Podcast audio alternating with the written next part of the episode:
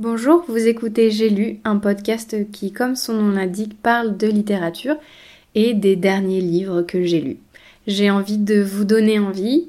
Oh là là, c'est beau ça. J'ai envie de vous donner envie de lire les livres qui m'ont plu, un peu comme une bonne copine qui vous raconterait le dernier bouquin qu'elle vient de finir. L'idée c'est aussi d'être très spontané. Donc mon podcast n'est pas écrit à l'avance. J'espère que ça vous plaira et on va commencer dans le prochain épisode par Le Grand Monde de Pierre Lemaître.